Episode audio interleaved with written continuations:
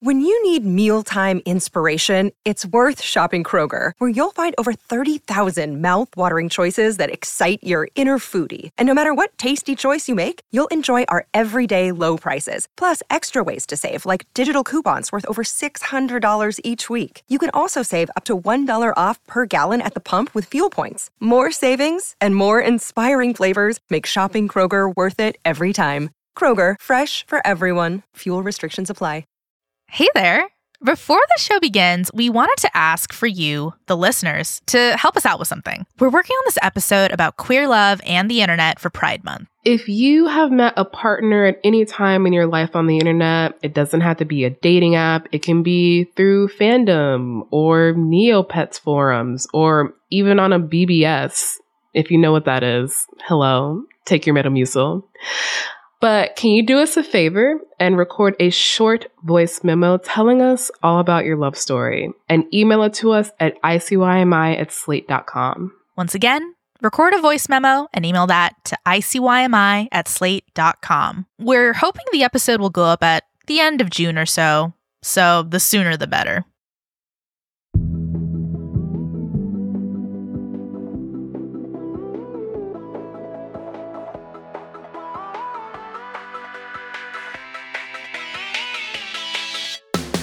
I'm Rachelle Hampton. And I'm Candice Lim, and you're listening to ICYMI, In case you missed it. Slate's podcast about internet culture. And Candice, now that I'm back from performing my civic duty, Mm-hmm. can we talk about your past for a second? Absolutely.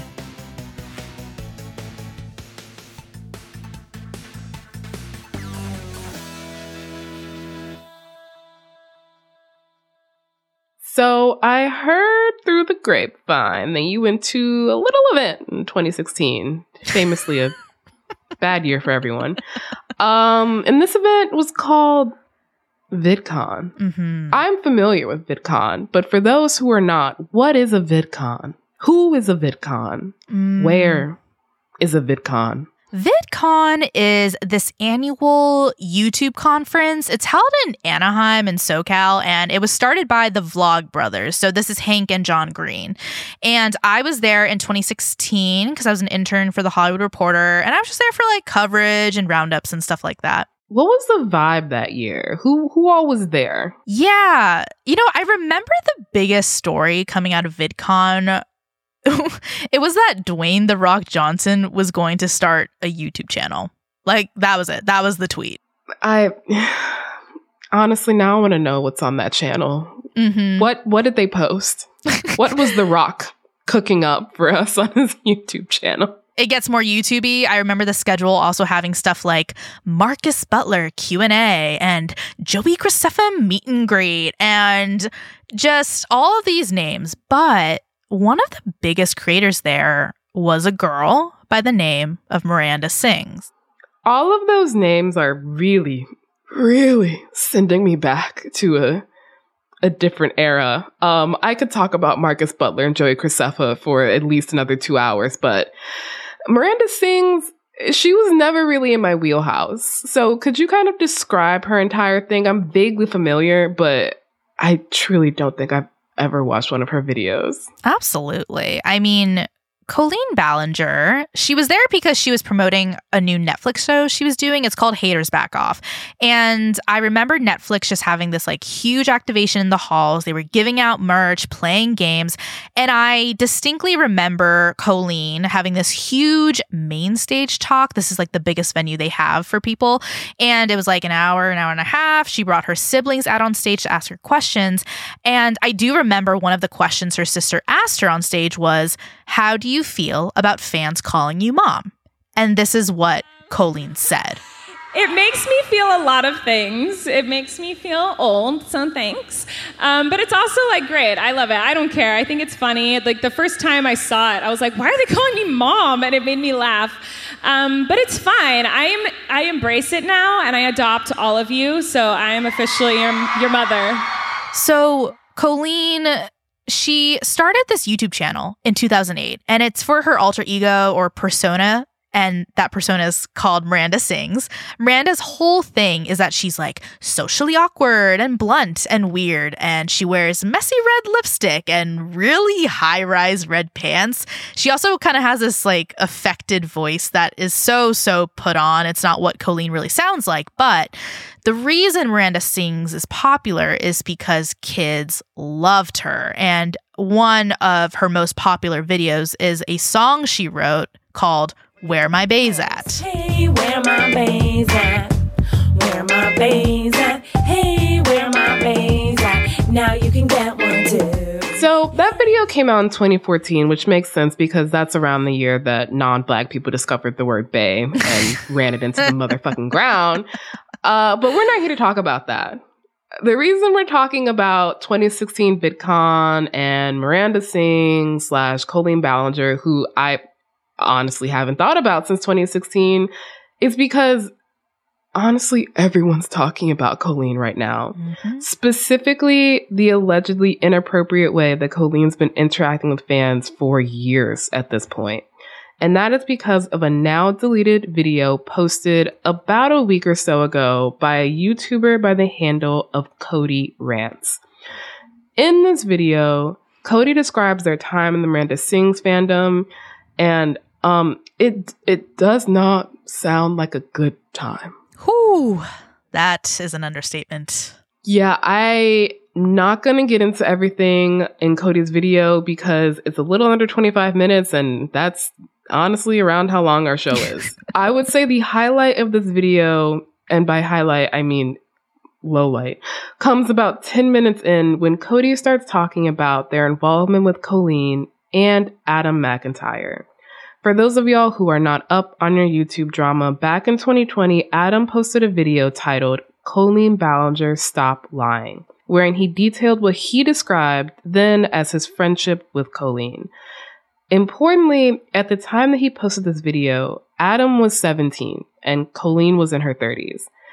Adam says in that video that he had been in pretty close contact with Colleen since he was 13. But in that 2020 video, Adam chose not to release any of his communications with Colleen. And despite the fact that Colleen basically confirms the substance of his allegations in an apology video, the Miranda Sings fandom turns against Adam for three years until this video from Cody. In this video, Cody releases screenshots from group chats that Colleen was allegedly a part of, and they include Adam and other minors. Cody shows communications between themselves and Colleen in the aftermath of Adam's 2020 video, where Colleen was sharing screen recordings of her DMs with Adam. And again, these are DMs Colleen is having with a child that she's now sharing in an effort to sway Cody to her side. Here's a snippet of Cody's video, which again has now been deleted. I am going to show you DMs between me and Colleen and me and Corey because I think you need to see these. She DMs me and says, I wanted to reach out to you privately and in confidence and let you know why I'm staying silent. After he sent me that last message, which you can see in his video, I'll link that down below. that he is now made public, I responded to his messages immediately, did not ghost him, and then received a message from his mother through his DMs asking me to not speak of him. I now realize I should have never been communicating with him in the first place. Yeah, duh. He was a child. He's not even the only child that she was talking to. She was literally in DMs talking to children about sex. Here's one Are you a virgin? This is Colleen in a group chat with children. They're called the Weenies. This is the group chat. If you're in the Colleen Ballinger fandom, you know about this group chat. She's also asking, What's your favorite position? I think Colleen messaged me so I would do her dirty work for her and tried to get me on her side. And it worked, sadly. Now, I believe the reason that she DM'd me was so I would make this video. I would make a video that would defend her. And it worked. And that's sad. I was so excited when she messaged me. I was like, Oh my god, she's confiding in me. I was gonna be her knight in shining armor, right? She's just like, I'm trying to do my best to respect his family's wishes and to protect him as a minor as best I can. I'm sad and disappointed about all this, and I'm just trying to keep it together. And so she sends me the screen recording. She sends me this. So let's go to the beginning. So this is Adam speaking right here in this message. He says, Been told by multiple people about how you and Corey have been running saying I run a hate account for people who support you, which is extremely disappointing that your mind goes to that place. I'm aware, and so are my parents. And I have screenshots of everything for the past few weeks that Corey said about me and in relation to you about me in these group chats, and also everything else before, but never thought you'd stoop to that level, especially due to the 17 year age gap. Talk to me in 16 years if a 33 year old takes advantage of Flynn for years, then runs stalking him on Twitter. You want to play that game? Why do you even bother following me? like, how would you feel if this happened to your own son? She responds, it said, Takes advantage of Flynn. What are you even talking about? What does Flynn have to do with anything? How dare you bring my son into your Just to kind of really make clear what's happening in this video, Cody is saying that Colleen basically slid into their DMs to get Cody to make a video defending her against Adam, who, we're gonna keep saying it, was 17 years old at the time. And like Cody said, it worked. And honestly, it makes sense that it worked. Cody says later in the video that they were the only drama YouTube channel that Colleen reached out to. And a drama YouTube channel is is what it sounds like. It's a YouTube channel that basically talks about the drama that's happening on YouTube. And for Cody to be the only one that Colleen is reaching out to, if you're a fan of someone, that's intoxicating. Mm-hmm. And both Cody and Adam speculate that Cody's video actually allowed Colleen the chance to post her apology video because Colleen says that she doesn't want to be seen as responding to a 17 year old. So instead, she's responding to Cody's video. And there's a lot more to this video and to the chain reaction that it caused. I mean, Adams posted multiple videos about it. Cody's been subsumed into drama that we don't even have time to get into. And multiple other fans of Colleen have spoken out about inappropriate communications they had with her when they were minors. And this is still very much a developing story. I mean, as we speak, Colleen is on a multi city Miranda Sings tour. She, as of the time of recording, hasn't spoken about the situation, which leaves us wondering where do we go from here? It's a big question. And honestly, I don't think it's one that we can answer by ourselves. So we called up Franchesca Ramsey, better known as Chescaleigh, who came up in the same early YouTube era cohort as Colleen. She has been on the frontier of a lot of the online dynamics that we're going to be talking about. But first, we're going to take a quick break. Afterwards, we'll be back with Franchesca talking about Colleen Ballinger, Miranda Sings, Adam McIntyre, and the legacy of early YouTube. Tired of not being able to get a hold of anyone when you have questions about your credit card? With 24 7 US based live customer service from Discover, everyone has the option to talk to a real person anytime, day or night. Yes, you heard that right. You can talk to a human on the Discover customer service team anytime. So the next time you have a question about your credit card, call 1 800 Discover to get the service you deserve. Limitations apply. See terms at discover.com/slash credit card. This episode is brought to you by Shopify. Forget the frustration of picking commerce platforms when you switch your business to Shopify, the global commerce platform that supercharges your selling wherever you sell. With Shopify, you'll harness the same intuitive features, trusted apps, and powerful analytics used by the world's leading brands. Sign up today for your $1 per month trial period at shopify.com slash tech, all lowercase. That's shopify.com slash tech. And we're back with Franchesca Ramsey. You might know her better by her handle at Chescaleigh. She is not only an internet veteran, but a triple threat, a comedian, TV writer and producer, and a former video blog with over 30 million views on YouTube. Franchesca, hello. Thank you for joining us today. Oh, thank you for having me. Can't say I'm excited because the topic is a I bit... know, like what- this, these are the circumstances we're meeting under. Mhm, mhm, mhm. Yeah, well, Franchesca, I think this is a fantastic episode to bring you on because I think you are someone who kind of can give us perspective from the back end and the front end, which is really different. But we are here to talk about YouTuber Colleen Ballinger. She's better known as Miranda Sings. And like we said before the break, you know, I would say Colleen's definitely part of this very early YouTube era cohort. This is a cohort that I think we also consider you, Franchesca, to be a part of. You know, Colleen started uploading in 2008. And I think as someone who's kind of been on the front lines of YouTube in many different ways, I wanted to know, like, how familiar are you with Colleen slash the Miranda Sings universe before all of this scandalous stuff happened? Yeah, so we came up right around the same time. And, uh, you know, initially Miranda Sings had more of a musical theater parody vibe and I went to acting school. So I I knew those musical theater girls and I remember seeing her very first videos and thinking they were hilarious because they were very much a very specific type of girl who takes herself way too seriously. It doesn't nearly have the talent to back it up. I remember sharing some of those videos with my friends and she was even doing kind of um, videos with Broadway stars, pretending to teach them how to sing and doing these like cabaret shows. And it felt very um, niche. And then it just started to change over time. Watching Colleen's content, I noticed that it started to shift into this more immature, mean spirited thing. And I can only guess that that's because that's what the audience was saying that they wanted. So the character just took on a very different direction. And that's when I stopped watching. I'm curious as to how you would kind of describe those early days of YouTube, like the 2006 to 2010 era, and how do you kind of see Miranda Sings and Colleen's whole shtick kind of fitting into that universe? Well, when I first started making content on YouTube, uh, it was like the year after it was founded, there was no partner program, which is how you're able to make money on YouTube. And there was no full time YouTuber. So it was a very different landscape. It really felt like it was more driven by people just wanting to make cool things and have something to say. It felt very community driven.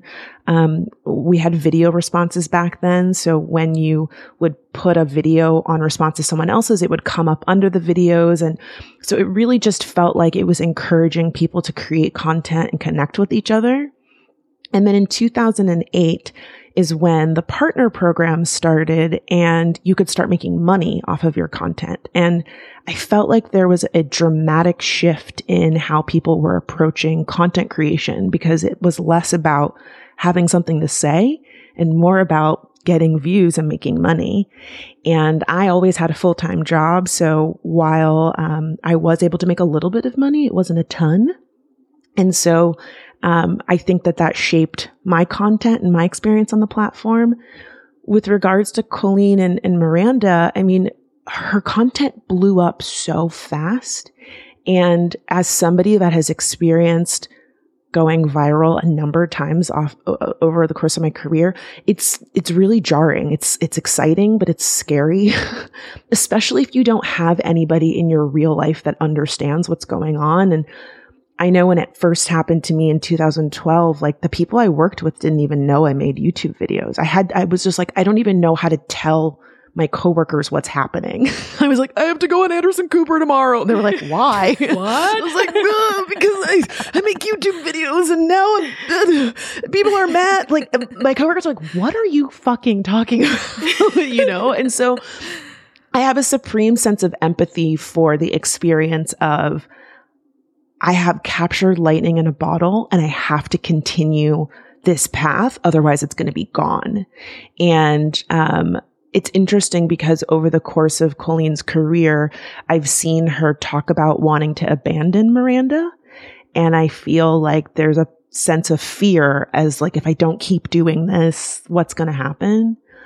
I also realize and acknowledge that the way we talked about things like race and sexuality and mental health and consent were very different in the early 2000 or late 2000s.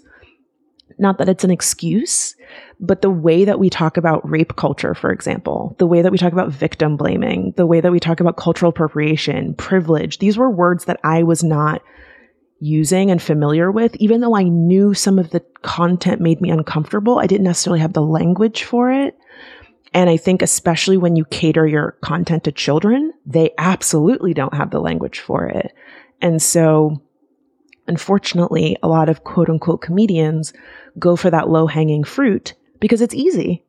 And I've just, what I've observed of Colleen's content is, is that's what she was doing. I just think that we are kind of the best generation to talk about and process this because you speak about language. And I Mm-hmm. totally, totally agree with you that at the time, anytime something struck me as odd, I wouldn't necessarily be able to say why, but I would Mm-hmm. kind of let it sit in a box to be unpacked later on. And I do unfortunately think that box is now. But I think kind of going towards 2023, the reason Mm-hmm. why we're here, you know, I think the last time I watched a Miranda Sings video was around 2016, 2017. And, you know, we explained some of this before the break, but just to give a little recap, in 2020, a 17 year old named Adam McIntyre, he uploaded a video and it was called Colleen Ballinger Stop Lying. And it's this like 25 minute long expose on what he at the time described as his friendship with Colleen. Mm-hmm. And Adam apparently first started interacting personally with Colleen, like messages and conversations, when he was around 13 years old, when Colleen sent him a lingerie set that her friend had worn on a live stream. Adam spoke about this with this very somber tone, and we're gonna play a clip from the live video of Colleen where I would argue the tone very different on her end. Send him something. Do you want the bra, Adam? Adam, do you want the brown panties? Tweet right now. I'm sending him something. Okay, maybe he'll want the panties. Although then his parents will be like, "You're not allowed to watch who is sending you panties." But it's. Something that I always think about when this stuff comes to light is the amount of evidence that exists. Hmm, like the fact that we have a video of her acknowledging that this is not appropriate to send to a child, that the child's parents would probably think this is inappropriate, and yet she does it anyway. Normally, when people do things that are inappropriate, we don't have like video clips of them detailing why it's inappropriate. Right. Mm-hmm. But when you are a content creator, and I would argue when you're a content creator that is relying on shock value and gimmicks because you don't have the talent to create original content to begin with, that's a read. And so now you have to say salacious, racy things to kind of be funny because the alternative is to write some jokes that are funny. which a lot of people do not have the skill to do. Mhm. And this becomes even clearer after this live video, in that Adam describes getting closer and closer to Colleen, who at the time was in her 30s. She gave him access to her Twitter account because she needed people to make content for her. Adam also describes that Colleen would ask him to look into gossip sites um, and kind of trawl these websites to get information on her, which led to him getting attacked on these Yeah. sites. And the thing is, Colleen ultimately confirms most of the allegations in this 2020 video. Um, she says, no, I should have never sent a fan underwear. How stupid am I? No, I should have never given him access to my Twitter account. And no, I shouldn't have talked to him as often as I did. It's kind of wild because that's the end of this in 2020. And by the end, I mean Adam is harassed for three years by the Yeah. Miranda Sings fandom because despite the fact that Colleen confirms everything that he's saying, they still say that Adam is basically clout chasing. And that is until this year, 2023, when another person comes forward, a YouTuber by the handle of Cody Rants. And Cody releases screenshots that allegedly connect Colleen with group chats that include both minors and adults. Group chats where Colleen is asking minors like Adam if they've lost their virginity, what their favorite sex position is, and to send photos of their bodies. Adam posts another video titled I Was Right About Colleen Ballinger, where he goes through Cody's allegations and offers up more information of his own. And that's a, a short summary of a long story that is Yeah. still going on. But Franchesca, I wanted to ask you, when did you kind of first start catching wind of this story in 2020 or in 2023? Yeah, so I I heard about Adam's video in 2020 and and prior to that I had felt uncomfortable with some of the themes in Miranda or Co- Colleen's videos. Um she had a recurring theme about her uncle touching her and I just was like that is not that is not funny. I'm so confused by this. And I remember she had a show on Netflix and when the Netflix show came out, I tried to watch it because I was like, I'm just so morbidly curious and I couldn't get through it. And I just, I really checked out. You know, I was like, I'm not doing this anymore. So when Adam came forward in 2020 and made that video, I watched some of you know, the responses. And I really felt terrible for him because these creators have fostered a parasocial relationship with their audience where they will go to great lengths to defend their favorite YouTuber because they feel that it's proving allegiance to them and they're then rewarded for it. So she's rewarding her fans with private group chats and sending them gifts and following them on Twitter and sending them DMs and all of those things are encouragement to continue harassing and defending her honor. So I watched it happen.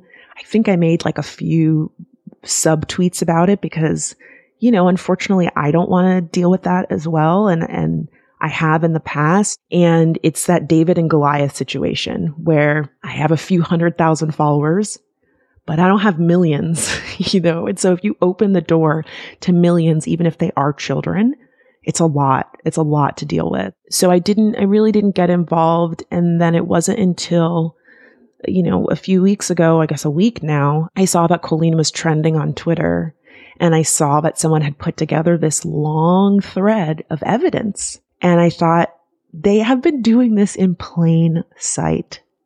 None of this was secret. It was well known. And my heart really hurt for Adam because I know what it feels like to say, I've been the canary in the coal mine and no one listened to me. And now here you all are backing me up. So I'm, I'm thankful that the conversation is happening, but the cynical part of me wonders if anything's actually going to happen and I don't even know like what the solution is, but I absolutely think that we need to be more conscientious about what our young people are consuming online and the relationships that are being fostered because unfortunately, I think it's a lot of young people that don't have solid friendships, don't have healthy community, maybe don't have a super active peer group. And so they end up making friends or believing they're friends with these YouTubers and these other fans online and they can absolutely be taken advantage of. And that's what we've seen here. We are very cognizant, I think, of his age, which only makes the kind of allegations that Colleen is facing even more kind of reprehensible to think about in that the main allegations she's facing are inappropriate contact with minors, not just any minors, but minors who were fans of her. Adam tweeted that there was a Weenies group chat consisting of mostly 13 to 17 year olds that he was a part of with Colleen. And they all had an inside joke that Colleen started doing with periods or some shit. And she sent us this video, and all of us had to go out and buy tampons and reenact it for the group chat. It was so fucking weird. And the video he attaches is of Colleen basically removing a tampon from an applicator with her mouth. There's really not much to say about that video in request besides what the actual no. fuck. and, and, but this goes back to what I was saying before. We have video evidence of her doing. This is not just like, oh, one time this happened and I can't. I have no receipts. Like we have all of it, and there's so many clips of her bringing young fans onto stage during these shows and and calling their outfits pornographic and um and just having them reenact childbirth. I mean, just things that uh, again are just wildly inappropriate for an adult in their 30s to do. And it's just it's really mind blowing. And, and again, I, I, I don't want to be cynical because I do believe that she should face consequences. But in my YouTube history, I've seen a lot of people get called out. They apologize, they take a break, and they just come back. it's just, and it's just fine. Like everybody moves on. Yeah. I mean, your YouTube history is kind of something I wanted to talk about mm-hmm. in reference to this, in that something that's really been sticking with me throughout the past week in researching this is the kind of group chat element of this and the power dynamics present when children who grow up watching someone are suddenly able to communicate personally with their idol. Right. And we talk about parasocial relationships a lot on the show, but I wanted to get your thoughts as someone who created on YouTube, who's probably had many opportunities to interact with fans on the really intimate ways that Colleen specifically chose to interact with her fans. Like leaving aside that these are minors, that's a big thing, but just The behavior strikes me as deeply inappropriate, regardless of the age, just because of the power dynamics that are present. Yeah, I mean, I think the thing that has been really evident to me as I've had my career and especially going to VidCon and meeting other creators is this career path attracts a very specific type of insecure person. I met a lot of YouTubers who, when you meet them in person, they're so shy and they're so quiet, but they're so big online. And I think those are often the ones that are most successful because they're able to devote a lot of time and energy to cultivating that audience. Whereas if you maybe have more of a healthy social life, you can't do that. And I think that was always a benefit for me being a little bit older, never making a ton of money. Like I did okay, but I always kept a regular job. I was only a full time YouTuber for a very small amount of time. Um, and I also credit my parents, especially my mom, with me always having uh, a high moral standard for myself and really always thinking I'm not going to degrade myself in order to get ahead. And I found that frustrating because I watched peers succeed because they were willing to degrade themselves and I wasn't. And I think in terms of having those inappropriate relationships with fans, regardless of their age, again, I think it goes back to people who don't have healthy community connections offline. And so they're seeking them online.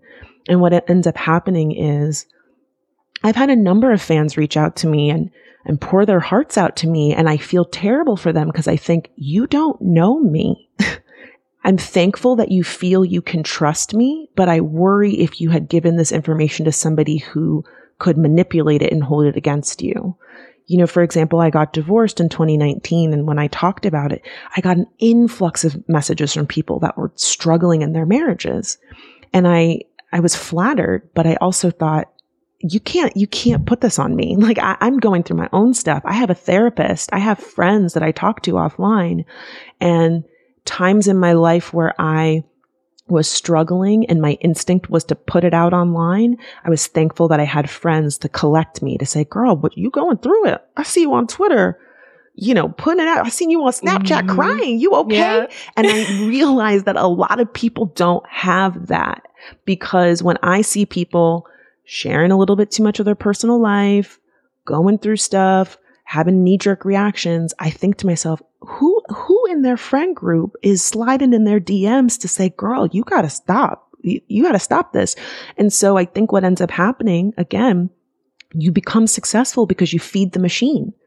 Colleen's making daily vlogs, daily. She's filming every element of her life and her children's life, which is a whole nother thing and editing it. And then she needs the fans to watch and share and engage and buy books and buy tickets and show up. And so she's feeding the machine and creating a relationship with the audience where they think that you are their friend and they're invested in your success and they're invested in every moment of your life is profitable.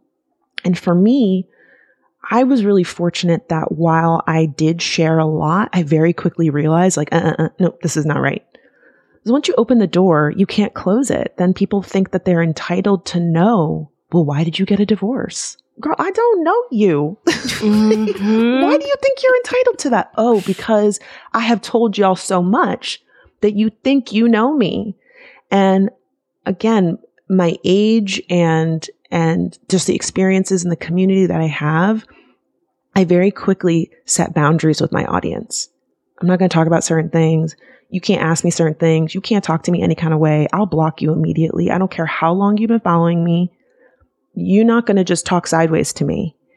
And I think a lot of people don't have those strong boundaries, as evidenced by the fact that Colleen in her 30s was in a group chat with teenagers when she should have been in a group chat with her mom friends mm-hmm. her friends from mm-hmm. college. That's who she should have been. She was talking to them about intimate details of her divorce.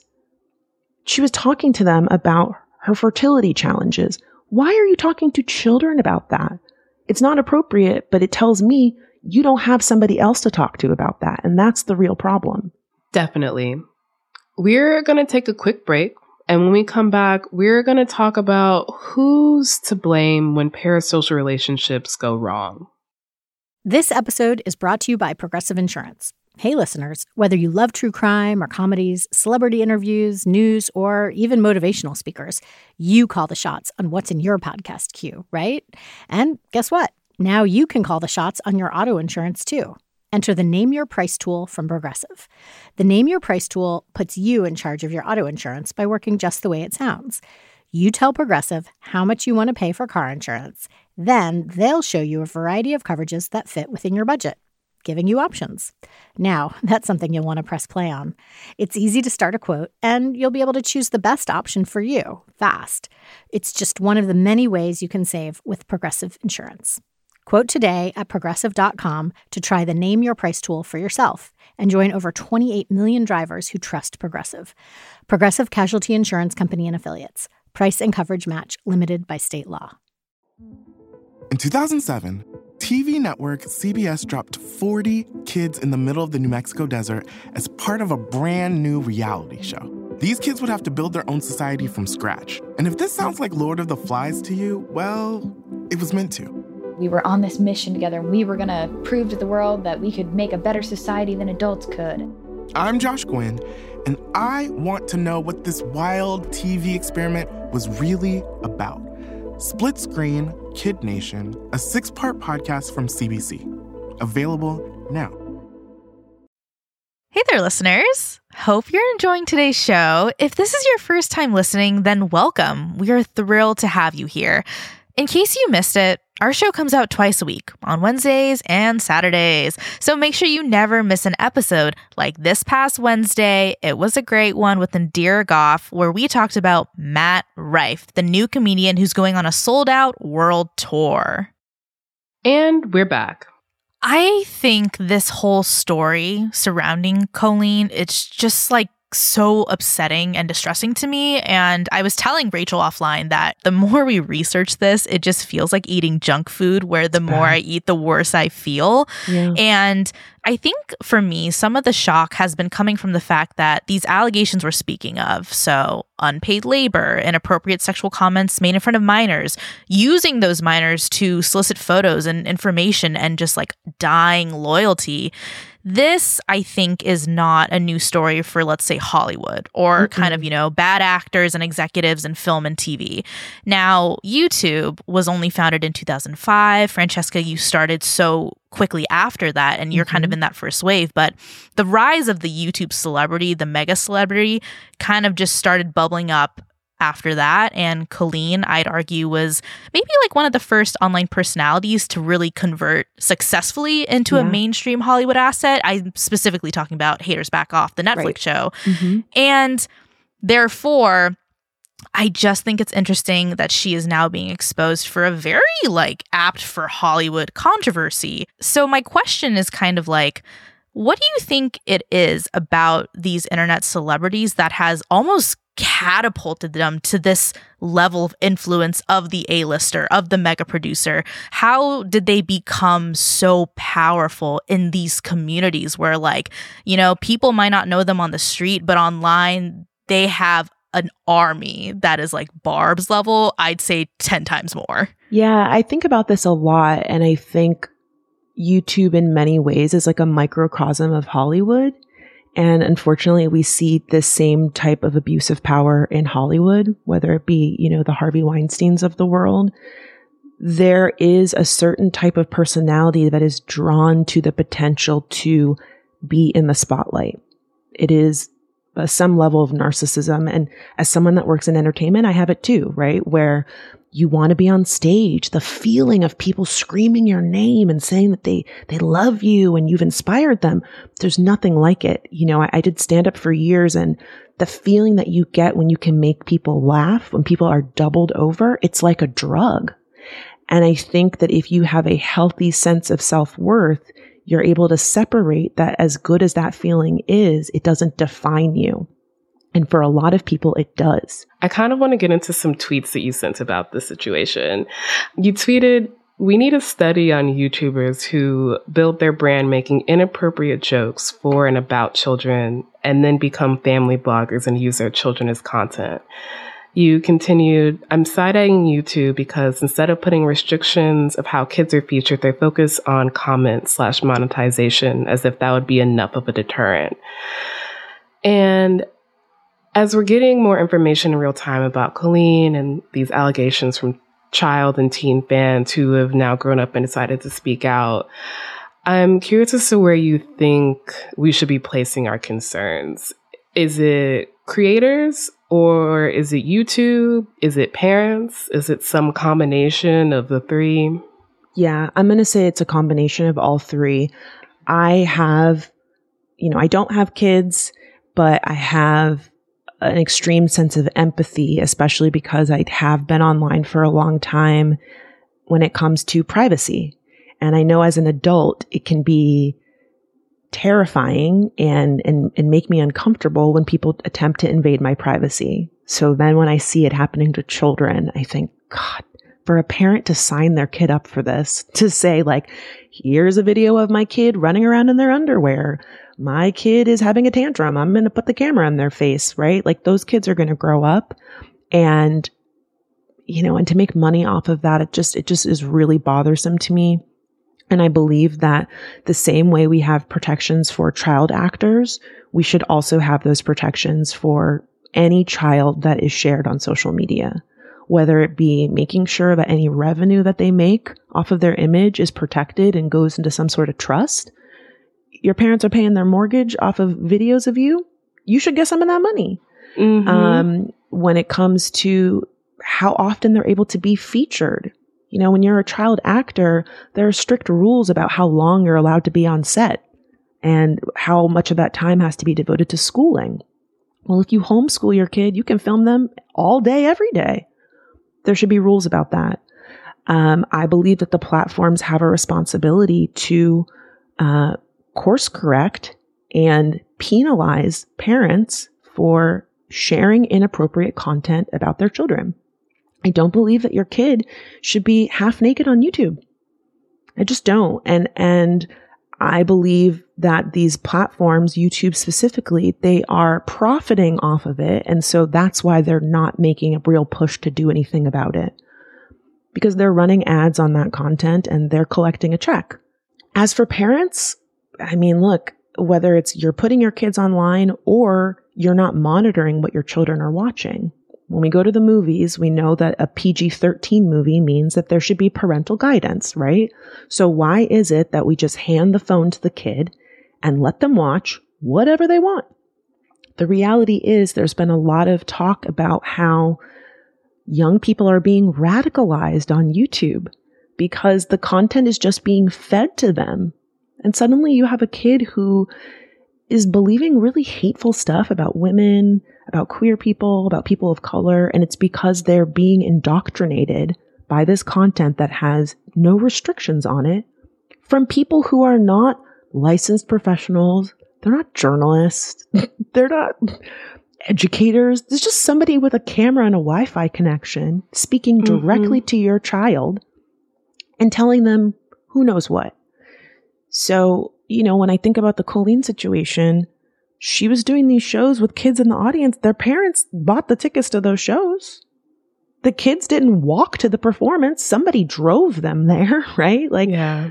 I, I- to me, I'm like, were you just not paying attention or, or you just thought, well, you know, it's kid stuff and they like it. I, I, I remember like my mom wouldn't let me watch The Simpsons, and I thought that, that was so. I thought that was so just shitty. Mhm. Everybody's watching the freaking. Mm-hmm. Simpsons, mom. She's like, my mom's like, no, I watched this, and I was like, no, you're not watching this. you know, like, anything I wanted to watch, she was watching it first. And I got to be honest, it feels surreal to be in this place in my life where I'm like, think of the children. But I, but I genuinely have this innate sense that if we're not careful, we are going to raise a, a generation of children that have been desensitized to some really harmful stuff. If kids don't see an issue with jokes about your uncle touching you, those children are more susceptible to be abused because it's been normalized. This is a joke. Don't tell your parents I'm telling you this. Well, then when something happens that they do need to talk to their parents, they've been conditioned to believe that they shouldn't. We're taking away their empathy and their agency in the name of Colleen Ballinger paying for a fucking beach house. Like, I'm sorry. I, I'm not okay with that. And again, I'm just, I'm thankful that people are speaking out, but to your broader question, it needs to be followed up with action. Colleen is a symptom of a larger problem. She is not the only person monetizing her children. She is not the only person saying sexual, inappropriate things that are directed at children. She is not the only person that is communicating with fans without their parents' knowledge. And we should nip that in the bud. I think you're really making me ask the question like where do we go from here? Because as we are speaking as we are recording this colleen is like going on tour this summer as miranda sings. She is on stage and if you go to her website under the tour dates it literally says quote this show is open to all ages and is rated pg-13 due to some adult references and expletives that appear briefly on a screen End quote. No. no. Which is just such big, my lawyer told me to say this vibes. Mm-hmm. But, you know, I think the question that I wonder is like, do you think Colleen is getting canceled anytime soon? Do you think she's probably just gonna go on tour and get away with this? Or are we kind of unfortunately at the beginning of an era where more and more big time 2010s era YouTubers are gonna come out with some stories and allegations from their fans talking about how the pros were pros but the cons were really really really dark. Yeah i mean my hot take is i don't believe cancellation exists. I've yet to see anybody be canceled. You know consequences you know we have a word for consequences. It's consequences. It's not canceling. Um i think again, I don't want to be a cynic, but I, I anticipate that Colleen will make an apology video and it will be monetized. It will have multiple ad breaks and she will say all of the right things and or she'll make some excuses and she'll take a break. She'll come back and she'll keep making content. Maybe she'll like retire Miranda or something and just start doing something else. I could foresee that happening. As for are we going to keep seeing this? This has been happening for a minute. Uh, in the late 2000s, there were a number of male musicians that were exposed for having inappropriate relationships with young girls, asking for nude photos, um, either dating fans and, and manipulating them and making them feel uncomfortable. Again, it's a microcosm of what we see in Hollywood. I don't think that's going to stop. My hope is as this is crossed over, because a lot of times when these YouTube things happen, they're so insular, like people outside of the internet have no idea. Like, my friends are not internet people. They're always like, girl, what are you talking about on Twitter? we have no clue what's going on. Mm-hmm. Um, but now that it's crossing over, like I saw Newsweek wrote an article about Colleen and there have been more conversations about protecting children online. Unfortunately, I find it, historically our government is behind the times when it comes to technology. And um, as somebody that's in the Screen Actors Guild, which is the union for actors, I know that the protections we have for children came out of children being uh, abused and and, be, and taking advantage of. It, and unfortunately, there has to be some sort of tipping point in order for change to happen. I don't want that. I, I don't want a kid to get harmed or uh, you know be taken advantage of in order for change to happen. But what I would really hope for is the same sort of protections that we have for child actors, which, to be fair, are imperfect. Lots of child actors come forward and say, being a child actor fucked me up. like, yeah. mm-hmm. I'm mad at my parents. We don't talk anymore. They stole my money. It still happens.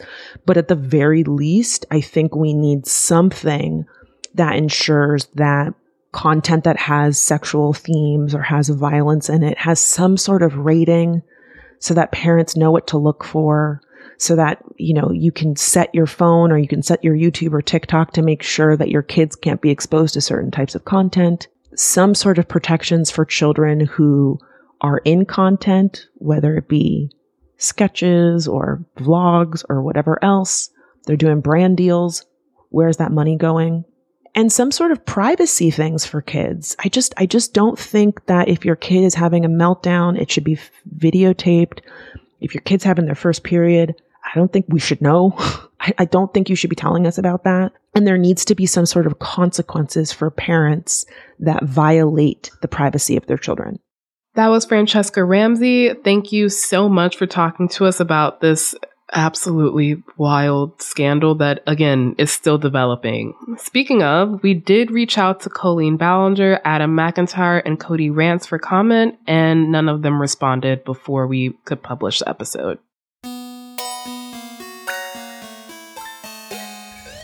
Okay, that's the show. We'll be back in your feed on Wednesday, so definitely subscribe. That way, you never miss an episode. Leave us a rating and a review in Apple or Spotify, and tell your friends about us. You can follow us on Twitter at ICYMI underscore pod, which is also where you can DM us your questions like, How was the Joey Graceffa meet and greet? And you can always drop us a note at ICYMI at slate.com. ICYMI is produced by Se'era Spragley Ricks, Candice Lim, and me, Rachelle Hampton. Daisy Rosario is our senior supervising producer, and Alicia Montgomery is Slate's vice president of audio. See you online. Or at VidCon.